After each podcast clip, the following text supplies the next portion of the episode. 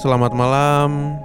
Selamat datang kembali bersama Bimo dan Danu di podcast Malam Kliwon. Episode ke-24 Betul. Episode 25 Biasanya kita selamatan nih Oh iya udah 25, 50 kita tuh gitu. udah satu semester berarti lo Bim Eh, iya. menjalankan podcast Malam Kliwon nggak berasa ya? Iya 25 bagi 5 5 hari Iya Ya benar. udah 5 bulan bener Udah hampir Udah hampir 6 Enam bulan, bulan, lah ya. bulan. Lupa gue pokoknya. Terima kasih banget buat teman-teman yang udah selalu support podcast Malam Kliwon sampai kita di episode yang ke-24 ini. Ya. Minggu lalu kita menghadirkan Episode lalu episode lalu sorry episode lalu kita menghadirkan eh, salah satu teman kita Mbak Rere yang punya kemampuan cukup mumpuni ya dalam hal-hal gaib ini. Kita juga terima kasih banget loh. Jarang-jarang ada waktu dan kesempatan ngobrol sama Mbak Rere Dan akhirnya interest juga sama kita kan. Ya Mau dan berbagi dan mau gitu. berbagi betul. Jadi nggak nutup kemungkinan juga Lagi-lagi nih kita kasih tahu ke teman-teman yang mau Bincang-bincang dan sharing-sharing sama kita juga boleh. Boleh. Gitu ya. Oke, langsung aja di episode 24 ini cerita pertama dibuka dari temen kita yang udah sharing. Mm-mm. eh namanya nama Instagramnya @reza underscore Aisyah. oke Ini ceritanya seputaran kampus. Aku tinggal di Serang, Banten. Duduk di salah satu bangku universitas swasta dengan jurusan PSIK S1 keperawatan. Singkat cerita, saat itu aku masih semester 1. Kelasku di gedung E, lantai 3. Anyway, ini gedung cuma sampai lantai 3. Di lantai 3 juga ada tangga nih menuju ke rooftop yang dari segi fisik mirip sama tangga yang biasa dilewatin anak-anak. Itu berarti gimana ya? Yang muter gitu kali ya? Hmm, mungkin ya, mungkin, mungkin ya. ya. oke lanjut Beberapa dosen atau cutting pernah bilang kalau kampus kita itu kadang ada yang suka nampakin. Dan aku pikir itu hal biasa. Dan aku juga pernah mengalami itu saat dulu PKL di rumah sakit. Tapi siapa sangka kalau waktu itu aku mengalami hal aneh saat di pagi hari. Ya pagi itu aku datang terlambat dan mau nggak mau harus lari dari parkiran sampai lantai satu gedung E. Hmm. Tumben banget pagi itu benar-benar sepi dan aku rasa pasti kelas sudah dimulai. Sambil sedikit lari pas naikin tangga, aku nggak fokus sama sekitar karena sedang sibuk nyari HP di tas. Saat itu niatnya mau cek grup kelas, udah ada dosen atau belum. Pas udah nyampe lantai 2, sekilas aku ngeliat ada cowok di depan aku. Ya udah sekitar seketika aku ngerasa sedikit aman. Ada teman telat juga. Kecepatan kakiku mulai aku kurangin tapi tatapan mataku masih nggak terlepas dari HP aku terus naikin tangga ngikutin langkah kaki cowok yang di depanku. Sampai tanpa sadar aku nabrak tembok teratas di pintu rooftop. Aku langsung kaget. Lah kok aku bisa di sini? Ke mana cowok yang di depan aku? Padahal jelas-jelas dia ada di depan aku. Tapi di sekitar aku nggak ada satu orang pun. Aku yang baru sadar udah di depan pintu rooftop, langsung buru-buru turun ke lantai bawah kali ya. Nih dia kurang nulisnya. Oh sorry, ke lantai tiga dan lari tanpa mau lihat ke belakang. Begitu aku masuk ke kelas, semua orang yang di dalam ngeliat muka aku yang katanya pucet banget. Aku langsung ceritain ke empat sahabat aku, karena untungnya dosen belum masuk. Dan mereka kaget gak percaya. Tapi aku bilang kalau kejadian itu benar. Salah satu dari kita berlima ada yang punya indera keenam. Dan dia bilang kalau kejadian yang aku alamin itu benar. Saat itu kita sadar kalau seminggu sebelum kejadian kita main ke rooftop. Foto-foto, ngeliat pemandangan dari atas yang bagus banget. Kita main di atas sampai sore jam 5. Dan dari situ aku simpulin kalau seminggu yang lalu mungkin kita nggak sengaja ngeganggu Hmm. penunggu yang ada di situ. Itu ceritanya dari si Mbak ini ya. Eh, Mbak apa Mas ya? Si Mbak ini Hmm. ya. Berarti kalau diperagakan tuh ya, dia ini kan jalan naik tangga sambil main HP kan. Tek. Depannya tuh ada cowok, sosok cowok lah di depan dia persis. Eh, Jalan oh ya udah santai deh, telat bareng nih gua nih berarti.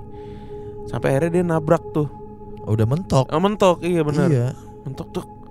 Wah, depan gua ke mana? Ya kan? Ini ceritanya persis yang dialamin sama salah satu junior gue di kampus Bim. Oh gitu. Bedanya kalau dia kan jalan kaki ya. Nah teman gue apa junior gue ini naik motor.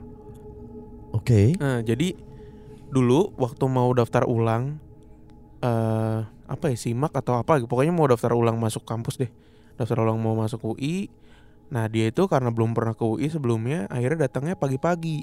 Sama juga nih kejadiannya nih. Paginya ini kan masih jam 8 atau jam Iya. segituan lah ya. Kalau Iya. dia pagi-pagi ini bim abis subuh gitu loh. Oh. Masih masih rada gelap. Oke oke oke. Heeh, masih rada gelap. Naik motor lah dia sendiri kan. Masuk tuh UI. Tet, masuk UI karena saat itu masih minim pelang segala macam dan emang lagi gelap. Dia akhirnya ngeraba-raba tuh nyari balerung mana ya balerung ya gitu. Hmm. Akhirnya dia ngambil jalan yang malah ke arah teknik. Eh sorry ke arah bundaran psikologi ini dia belok yang ke arah FE. Hmm. Salah tuh dia. Akhirnya dia lurus terus. Nah, sampai di depan teknik itu ada motor juga di depan dia. Oke. Heeh, Nah, dia mikir oh, mau daftar ulang juga kali nih. Gue Hmm. ikutin deh. Hmm. Diikutin tuh sama dia. Diikutin terus sampai ngelewatin stadion, Hmm. sampai ke arah turunan eh, di depan PNJ gitu mau muter. Hmm. Motor di depan dia ini muter bim, Oke. muter balik. Terus si junior gue nih ikutan dong. Hmm. Nah pas dia mau muter balik di putaran itu Dia langsung rem mendadak Karena ternyata putaran balik itu Hmm. di beton Wih. Jadi ada tiga Ya lu tau kan pembatas Iya, iya, jalan iya. yang dari beton gitu Ah. Tiga biji Iya dia langsung ngerem mendadak gitu Terus tuh motor balik Apa muter balik Gitu Anjir. Udah gitu doang Terus dia Anjing tuh motor lewat mana Nembus apa gimana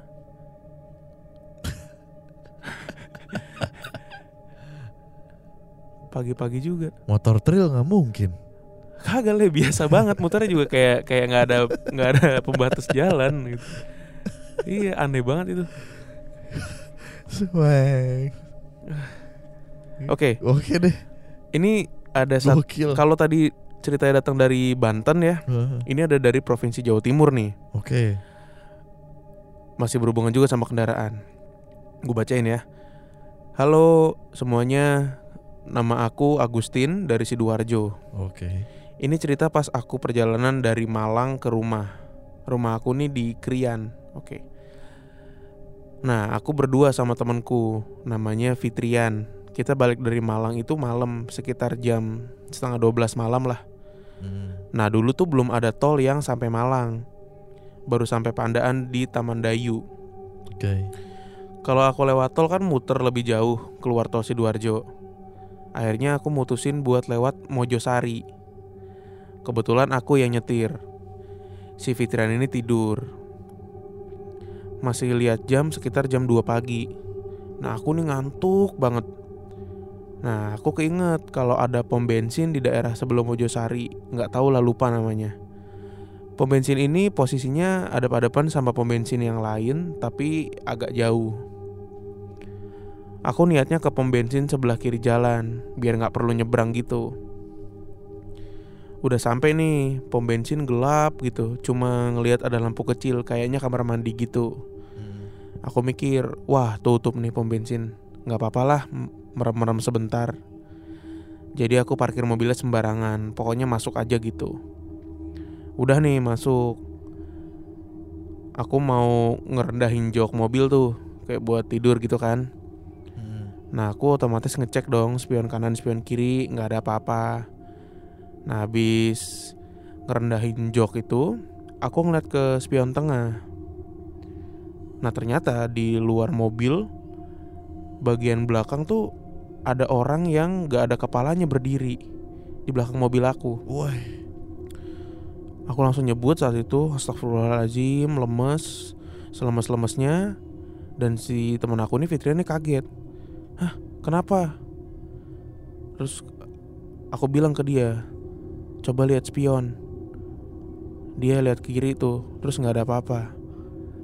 Nah habis itu dia ngeliat spion tengah tuh. Terus dia langsung bilang Ayo jalan yuk jalan yuk jalan yuk. Gitu dia juga ngeliat ternyata. Nah Habis itu aku langsung gak jadi ngantuk langsung lah pulang ngegas Wah gawat.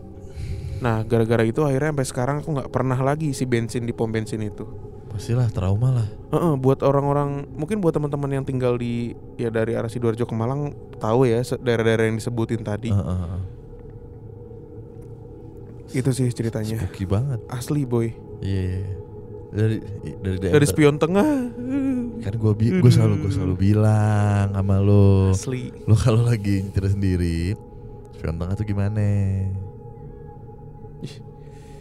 Pulang naik, pulang naik mobil lagi nih gue ada ah. lu bawa mobil Iya. oke Eh, sebenarnya kita malam hari ini nggak cuma berdua ya Bim Mm-mm. ada teman kita juga yang udah malang melintang lah di dunia apa ya ini ya nyebutnya ya Dunia astral. broadcast dunia broadcast Broadcast, broadcast. Yoi. kenapa kenapa nyengir sih Gue Senang. nyimak dari tadi ya cerita kalian. Oh, nyimak UI ya bagaimana? Waduh. Nah ini ada Mas Sandi. Halo. Mantap. Mas Halo Andi. semua, terima kasih loh untuk Bimo dan Danu Ah, yang udah ngajak-ngajak ya. Eh, ah ngacak-ngacak. Ngajak-ngajak. Oh, ngajak- yang ngajak. jelas dong. Oke, Mas Sandi ini tinggalnya di daerah Jakarta Barat. Mm-mm. Cuman kalau denger logat kentalnya, Mas Sandi ini asli orang Siantar. Siantar ya. Rasanya pasti top. Waduh. Siantar top. Iya. placement maksudnya Iya. Bayar itu tadi ya. oke Mas Andi Mm. seperti yang Mas Andi tahu podcast malam Kliwon itu kan isinya tentang kisah-kisah horor hal-hal Hmm. yang berbau klinik segala macam Hmm. Mas Andi sendiri pernah punya nggak sih pengalaman mistis gitu Sebenarnya karena tadi ngomongin tentang kendaraan ya. Mm-mm. Kan tadi dua cerita tentang perjalanan kendaraan. Hmm. Gue jadi inget sebenarnya kejadian bukan di gue ya. Gak apa-apa. Kita Ah. orang terdekat atau teman gitu Iya. juga gak apa-apa. Ini berarti lebih kurang 10 tahun yang lalu karena gue masih di Siantar waktu itu. SMA lah kelas 3 apa kelas 2 gitu 10 tahun yang lalu. Oh. Jadi di daerah gue itu kan jalan utama cuma dua ya. Dan itu nyambung. Iya. Kayak lu tahu sirkuit gitu muter gitu lah. Jalan Di utama jalan cuma- jalan utama Oh. jalan rayanya itu cuma dua gitu loh. Dan nyambung bisa muter kalau kita ikutin jalannya terus itu bakal muter tuh. oke Nah, oke Mm. di salah satu ujung daripada jalanan itu itu adalah eh sebuah taman makam pahlawan ya. Oh ada ya di Siantar Ada ya. Oke. taman makam pahlawan gitu. Nah, memang kalau udah malam itu orang-orang suka inilah bawa motor sambil santai lewat situ karena ada kosong kan. Hmm. Sambil santai aja gitu. Kadang juga kalau dipakai buat ngebut yang motoran yang geng-geng motor nakal yang gitu Hmm. suka juga main-main daerah situ muter keliling-keliling dan Karena emang sebagainya sepi banget tuh ya Mas. ya? sepi kalau udah Oke. malam tuh dan ya Siantar kan kota yang dataran tinggi ya cukup Hmm. dingin lah Iya, iya, iya. dan jam-jam 8 setengah 9 itu udah gelap di daerah sana Hmm. Nah, ini kejadiannya adalah teman-teman di sekolah sebelah sebenarnya Mm-mm. jadi gua nggak kenal-kenal banget Hmm. tapi diceritain kejadiannya seperti apa Mm-mm. jadi ada satu orang ini kita cukup tahu dia lah maksudnya nih orang lumayan beken di kalangan SMA gitu Oke. biarpun beda-beda SMA ya gitu Hmm. kalau nggak salah malam itu dia pulang nganterin ceweknya pulang Mm-mm. Oke. habis pacaran ceritanya nih pulang terus dia ngelewatin jalan utama yang tadi gue ceritain tuh Mm-mm. yang ujungnya itu adalah eh Taman makam. taman makam Mm-mm.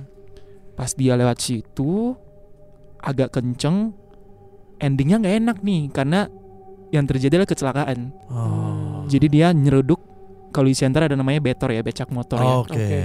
becak motor sekitar sana dan lumayan parah waktu itu kecelakaannya Mm-mm. kalau nggak salah tempurung itu masuk ke dalam kalau nggak salah ya Nah, jadi itu lumayan jadi pemberitaan di Siantar, Mm-mm. lumayan jadi obrolan karena parah lah gitu kecelakaannya. Dan kecelakaannya itu dia sendiri bawa motor Hmm. Gitu. Nah, setelah udah kejadian kita sempat ngobrol-ngobrol, akhirnya ada yang ngasih tahu. Ternyata di kejadian malam itu ketika dia lagi bawa motor Mm. sendiri sebenarnya kan. Hmm. Dia bilang ketika dia udah sadar, mendadak habis lewat wilayah eh, kuburan itu, Taman Makam Pahlawan itu, Mm. mendadak gelap, dia nggak bisa lihat apa-apa. Oke. Dengan kondisi laju motor yang lumayan kenceng. Mm-mm. Karena enak tuh kalau bawa belok gitu tajam, Iya iya iya. tinggal lurus gitu. Mm. Dia ketika sadar dia bilang dia nggak ngelihat apa-apa. Kayak ada yang nutupin matanya gitu. Nah, ini ternyata dikonfirmasi nih Mm-mm. sama tukang becak tukang becak sekitar. Oh, Oke. Kalau ternyata ketika dia lagi ngebelok dan mau ngehantam ke sekitar motor tukang becak, Uh-uh. mereka bilang di belakangnya itu ada cewek yang nutupin matanya. Oh, anjir. Berarti valid ya. Maksudnya cerita dari dia ditambah Mm-mm. sama Kesaksian, kesaksian dari dari Orang pengemudi sekitar beca. tuh. Heeh. terus terus. Nah, itu yang sempat bikin gue dan teman-teman ya, kalau suka malam mingguan lewat sana itu ada mikir sebenarnya. Mm-mm. Serem juga ya lewat sini ya kalau ada apa-apa dan sebagainya. Dan emang orang ini juga recovery-nya cukup lama ya waktu itu ya. Oh, tapi selamat ya untungnya. selamat, ya? selamat, selamat. Oke, oke. Kecelakaan tunggal yang kalau dijelasin secara Logika. ya? logika agak aneh sih ngehantem ke Maksudnya ada jalur dia keluar jalurnya lumayan jauh untuk ngehantem ke tukang becak yang ada di sekitar gitu. Ya? Itu. Kondisi jalan di sana tuh mas penerangannya tuh Terang Cukup loh, sih? cukup Terang terang, ya? cukup terang. Karena kita tahu kalau Taman eh, Makam Pahlawan kan emang secara fasilitas penerangan Oke, itu masih lebih baik Bagus. gitu. Iya, Iya, iya, benar-benar. iya. Heeh. Nah, bukan, itu- bukan malah justru gelap gitu ya. Heeh, heeh, Heeh. Nah setelah itu ya itu terkonfirmasi kenapa bisa kecelakaan seperti itu. ditutupin pakai tangan gitu ya mas. Mm-mm. Jadi Wah, kata tukang becak di jujur. sekitar ada yang berbaju putih lah di Mm. belakang ikut di motornya dan nutup matanya gitu. Soalnya iya sih tadi gua kalau orang awam gitu ya denger cerita kayak gini pasti yang terbesit dari pikirannya ngantuk nih, Ngantuk Hmm. atau kan? remblong mungkin. remblong gitu. Cuman setelah, setelah siuman si temennya Mas Andi ini, maksudnya si eh, orang korban ini Mm-mm. bilang setelah gua ngelewatin gelap, Iya, gua nggak bisa ngeliat apa-apa. nggak bisa ngeliat apa-apa. Tiba-tiba gitu kan. Iya, terus Dadak. kata Kang Bentornya bener aja ditutup Hmm. matanya kayak kayak di gue tadi dibilang kayak mata gue tuh kayak ditutup kan. Iya. Wah, kayak gini-gini nih. Mungkin ya dia pas lewat itu ngebut atau apa ya tidak menunjukkan kalau dia tuh permisi gitu.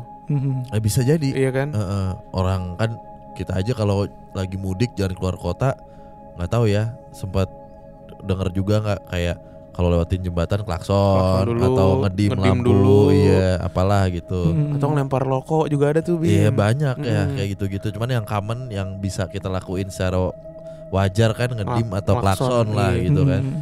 Apalagi tempat-tempat yang seperti ini gitu. Nah udahlah ngebut mungkin pikiran ke mana-mana juga atau nggak paham ya bisa jadi pak. Eh, Mas Andi, kalau dari keluarga lo sendiri tuh Mhm. termasuk orang-orang yang percaya nggak sih sama hal-hal gaib gitu? Kalau gue sendiri sih percaya ya. Oke. Eh, keluarga gue sendiri juga sebenarnya bukan percaya nggak percaya, nggak mau berurusan dengan hal seperti itu, Mm-mm.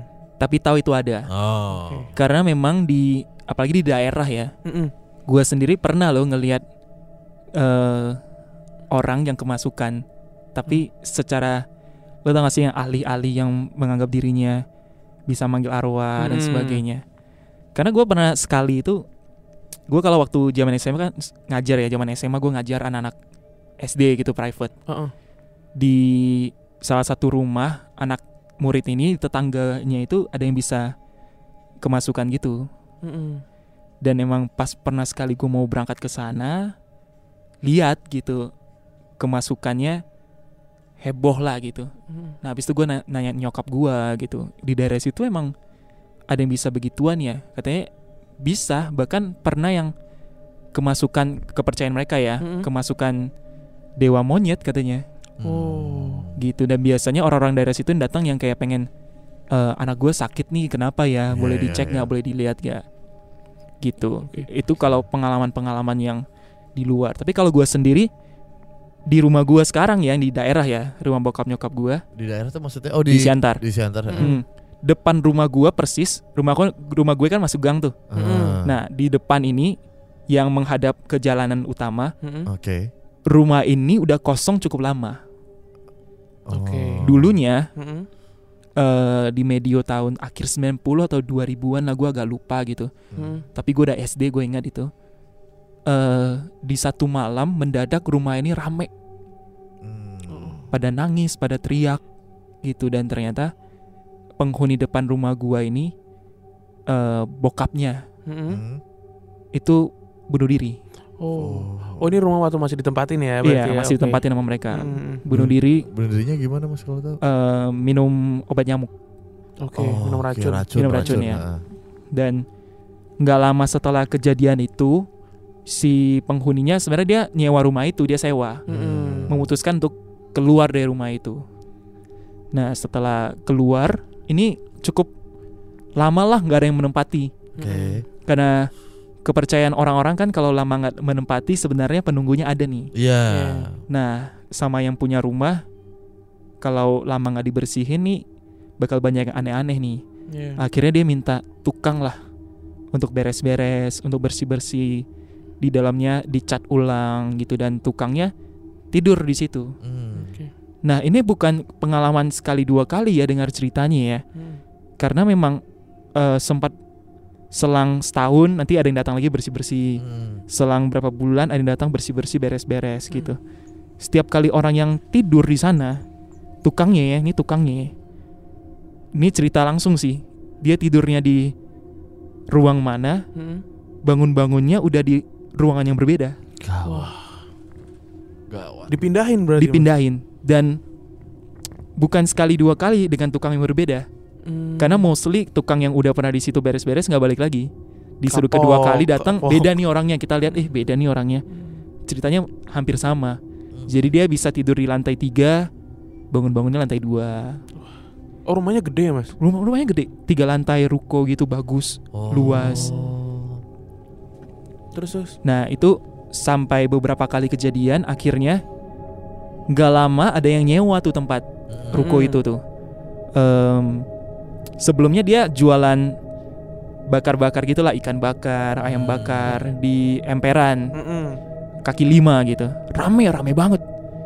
Sampai bokap nyokap gue tahu nih, oh ini yang jualan di sini nih. Eh, omsetnya lumayan, makanya dia sewa ruko. Oke. Iya. Nah, ketika mereka sewa ruko itu mendadak nggak ada yang beli, sepi banget. Mm. Usahanya jadi susah, Hmm. eh, omsetnya jadi kecil gitu. Sempat cerita juga karena kita tahu jualannya sebenarnya nggak jauh dari sana awalnya. Mm-mm. Pas pindah ke ruko kan harapannya banyak yang beli Iya dong, makin Iya, proper iya, lah. makin proper loh, enak. makin rapi. betul betul betul. Tapi ternyata nggak seperti itu, makin sepi dan akhirnya mereka juga nggak memperpanjang kontrak Kontraknya. rukonya. Cuman dari mereka sendiri nggak pernah ada cerita yang gimana-gimana ya, Hmm. atau mungkin mereka nggak mau cerita ya. Tapi memang setelah itu kosong tuh sampai sekarang sampai hari ini. Sampai hari ini masih kosong. Terakhir kali gua pulang Heeh. Gila. masih kosong Dan dan tahun, San. Berapa wah tahun? udah Ci? lama loh selama gua 10 tahun lebih. selama gua dari kecil sampai sekarang ya. Gue beringat cuma ada satu penyewa itu mereka doang. Terus terus sehari-harinya ngapain tuh rumah tuh? Kosong aja. Wah, gila. Gue kadang kalau pulang malam ya suka parno sendiri Mm-mm. Karena emang udah denger cerita. Iya. Terus lu tahu kan ventilasi rumahnya kan bisa kelihatan dari rumah gua kan. Gue selalu kayak Iya. asumsi. Ini kalau ada yang berdiri di situ serem juga ya Waduh, gitu. jangan lo tanam gitu, Jangan, Pak. jangan, jangan. Kejadian nanti. Kejadian ya. Cuman Dan untungnya kan itu cuman balik beberapa saat doang ya, bukan Mm-mm. jadi rumah sehari-hari. Kalau energinya ketanam ke situ mulu jadi jadi jadi timbul beneran, Pak nanti. nah, itu gue sampai merinding. Mas Andi, Ah. eh Mas Andi ini kan asli dari Siantar ya berarti ya. Mm, mm, mm. Kita tuh sempet di salah satu episode eh dari masih sanak familinya Bimo juga Mm, mm. Itu Siapa dia tuh orang Oh, iya, orang iya, Bajawa, iya, iya, iya. orang Flores. Orang Flores. Hmm. ya. Nah, di situ tuh ada terkenal makhluk halus atau setannya tuh Suwangi. namanya tuh Suwangi. Kalau di Hmm. Siantar sendiri tuh ada nggak sih yang khas sebutannya lah Siantar? Ah, sebutannya apa gitu. Siantar itu kan sebenarnya tanah Batak ya. Iya, masih, heeh. Kalau sebutannya itu ada eh, mungkin lebih mirip genderuwo ya kalau di Jawa ya. Hmm. Heeh, kalau Bali kan ada leak Ah, gitu. heeh. Di Sebu- tuh? sebutannya begu, begu ganjang. Nah, Oh, kalau pernah dengar tuh. itu, Bego Pak. ganjang, iya pernah dengar Iya, gua. yang besar. Iya, Ah, sempat iya, ada yang iya. bikin bikin novelnya soalnya. Heeh. Ya itu sebenarnya sana- Sumatera Utara sih. Hmm, Iya, Sumatera Iya, Utara. Sumatera Utara ya. Bego Maksud, ganjang. Begu ganjang sebutannya. Heeh, heeh, heeh, heeh. Cuman memang kalau untuk pengalaman secara langsung sih belum pernah lah. Belum pernah ya. Tapi denger-dengar dari Mas Andi begu ganjang ini ada kalau misalnya misalnya ya kalau leak kan nyari bayi gitu ya, Mm-mm. makan bayi kalau di apa yang di apa Kalimantan apa apa tuh yang terbang-terbangan juga tuh yang kemarin di- Kuyang, kuyang. kuyang gitu kan Hmm. kayak ngejar apa gitu Nah, kalau Mm-mm. begu ganjang ini nih apa nih Mirip sih sama genderuwo. oh dia Mirip oke perawakannya, Ba- ba- cara visualnya, visualnya gitu ya ya. Raksasa gitu-gitu Mm, mm, mm, mm. Panjang gitu gak sih ini? panjang, Tangannya, tangannya, iya. gede, badannya hitam, iya iya mitologi atau mitologi. Wah bukan itu. juga ya Tapi memang kalau sebutan itu sih di sana yang paling Iya. paling sering oke oke seperti itu. Tadi tadi kita mikirin juga apa begu ganjang bener juga. Mm. Oke, Mas Andi terima kasih nih untuk sharing-sharingnya ya. Terima kasih ya. Tadi kita tuh cerita di off air masalah rumah kosong ini yang Mm-mm. dibangun kita nggak tahu ternyata ada satu cerita yang wah. Karena tadi ke recall tuh masalah kendaraan, perjalanan. Heeh, tapi satu pesan yang bisa diambil sih kalau misalnya gue boleh tarik gitu ya. Apa tuh? Kenapa eh tam- si anak SMA eh ada anak SMA Mm, tadi ya mm, mm. ibarat kata masih diizinkan lah untuk uh, hidup gitu ya. Untuk menceritakan seperti ini dan untuk lebih hati-hati paham gak lo Iya. untuk lebih "Oh, jangan sembarangan deh untuk lewat di sini kayak gitu sebetulnya ada juga kali pesan-pesan kayak gitu Ya, yang untuk bisa gue tangkap ya selalu menjaga tingkah laku di mana pun kita Iya, berada gitu lah. kayak gitu Oke, Hmm, kalau begitu kita sudahi episode malam hari ini. yes Terima kasih banyak untuk Mas Andi. Terima kasih Sudah berbagi. terima kasih Maaf kalau ada kata-kata yang salah. Mm-mm. Danu pamit. Bimo pamit Sandi juga pamit. Selamat, malam, malam Kliwon. Kliwon.